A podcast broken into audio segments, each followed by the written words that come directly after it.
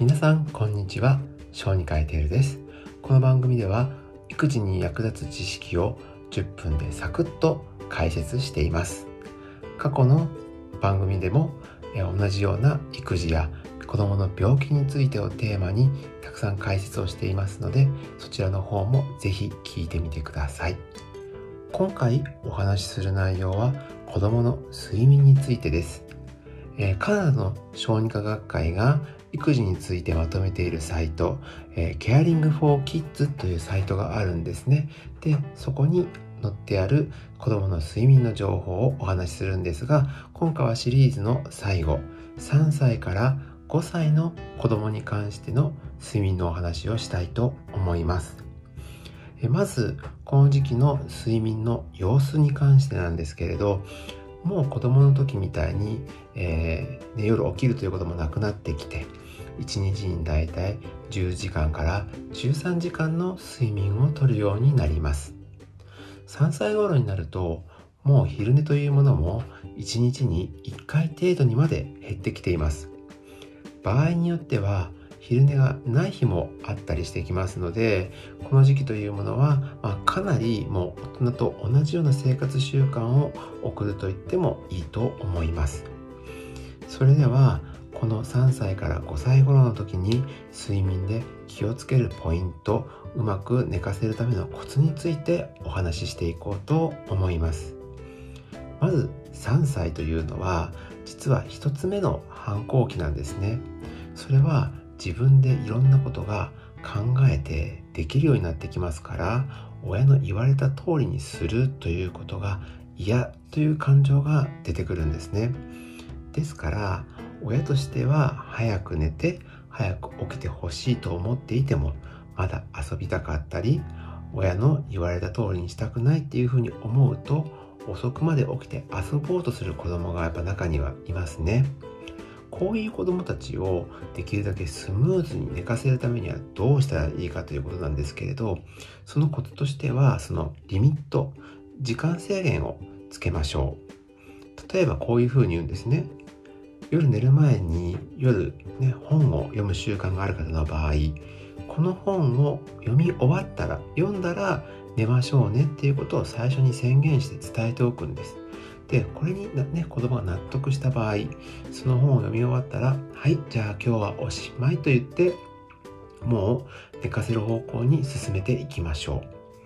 こうやって聞くとですねまだ抵抗する子もいるように感じるかもしれませんが最初の段階でその今日のもうスケジュールが発表されていますから子供としてはもう最初に聞いてた通りに進んでいるので案外抵抗せずにすんなり寝てくれることが多いです。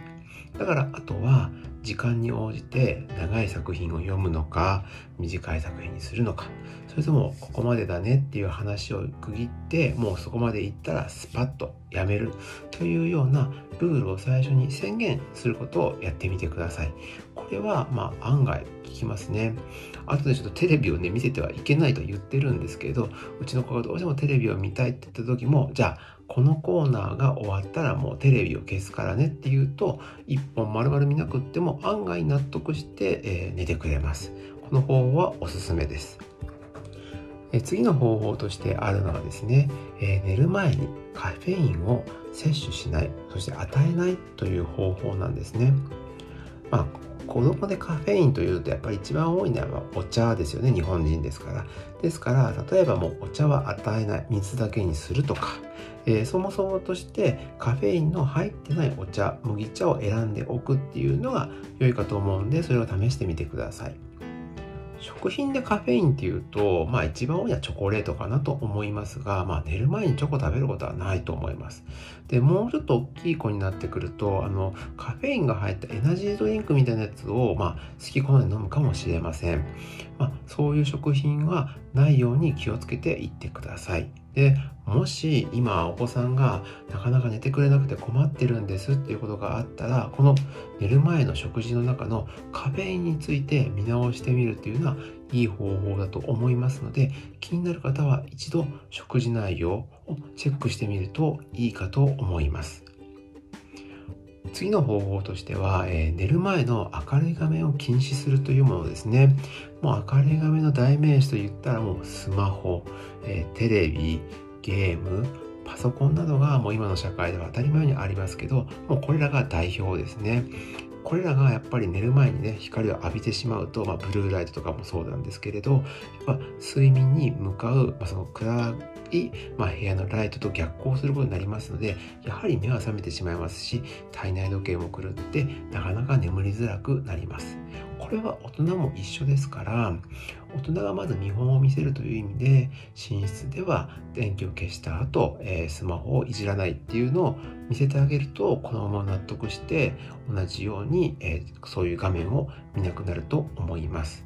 えー、この辺に関しては、まあ今のうちに十分教育をしておかないと大きくなってからもやっぱ同じようにスマホとかは、ね、特に自分のものを持ち始めた時になかなかやめてくれなくなったりもしますから十分、えー、寝る前には使わないというルールを明確にしておいてください。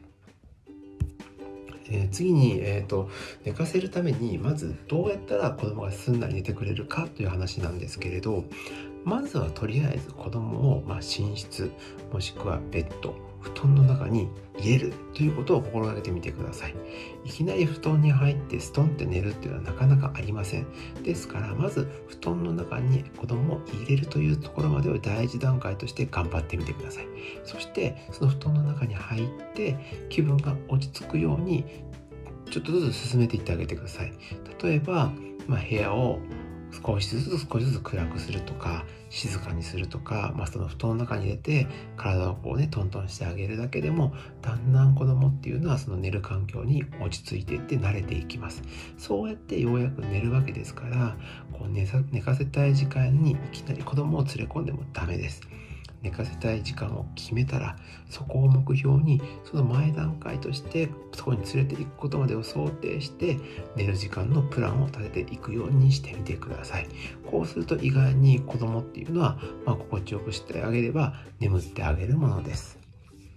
えー、最後になります、えー、子供が寝るのを怖がっている場合っていうのがこの年になって出てくるわけですね。例えば暗いのが怖いって思う子供もいますし一度や二度悪夢怖い夢を見てしまうとなかなか寝ること自体を嫌がる子供っていうのはいるんですね。皆さんもね、寝室が暗くて怖かったり怖い夢を見た後にまたねねあの寝たら同じ夢見るんじゃないかっていう恐怖を覚えたことはあると思います。ですからまずこの怖いという気持ちがあることを十分理解して受け入れてあげてください。皆さんも分かりますよね？子供の時の気持ち。それをまず受け止めた上でじゃあどうやって子供を落ち着けたらいいかということを考えてあげるのです。まず例えばいきなり真っ暗にするのではなくもうちょっと、ま、薄暗い明かりをつけてあげることによって子供が落ち着くということはよくあります。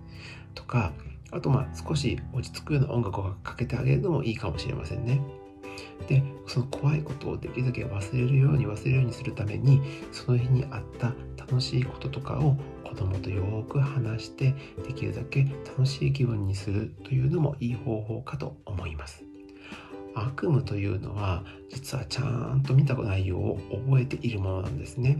でその悪夢を起こす原因としては例えば日中に起きたストレスそれは体だけじゃなくて心もそうですけどそういうストレスであったりとか嫌な体験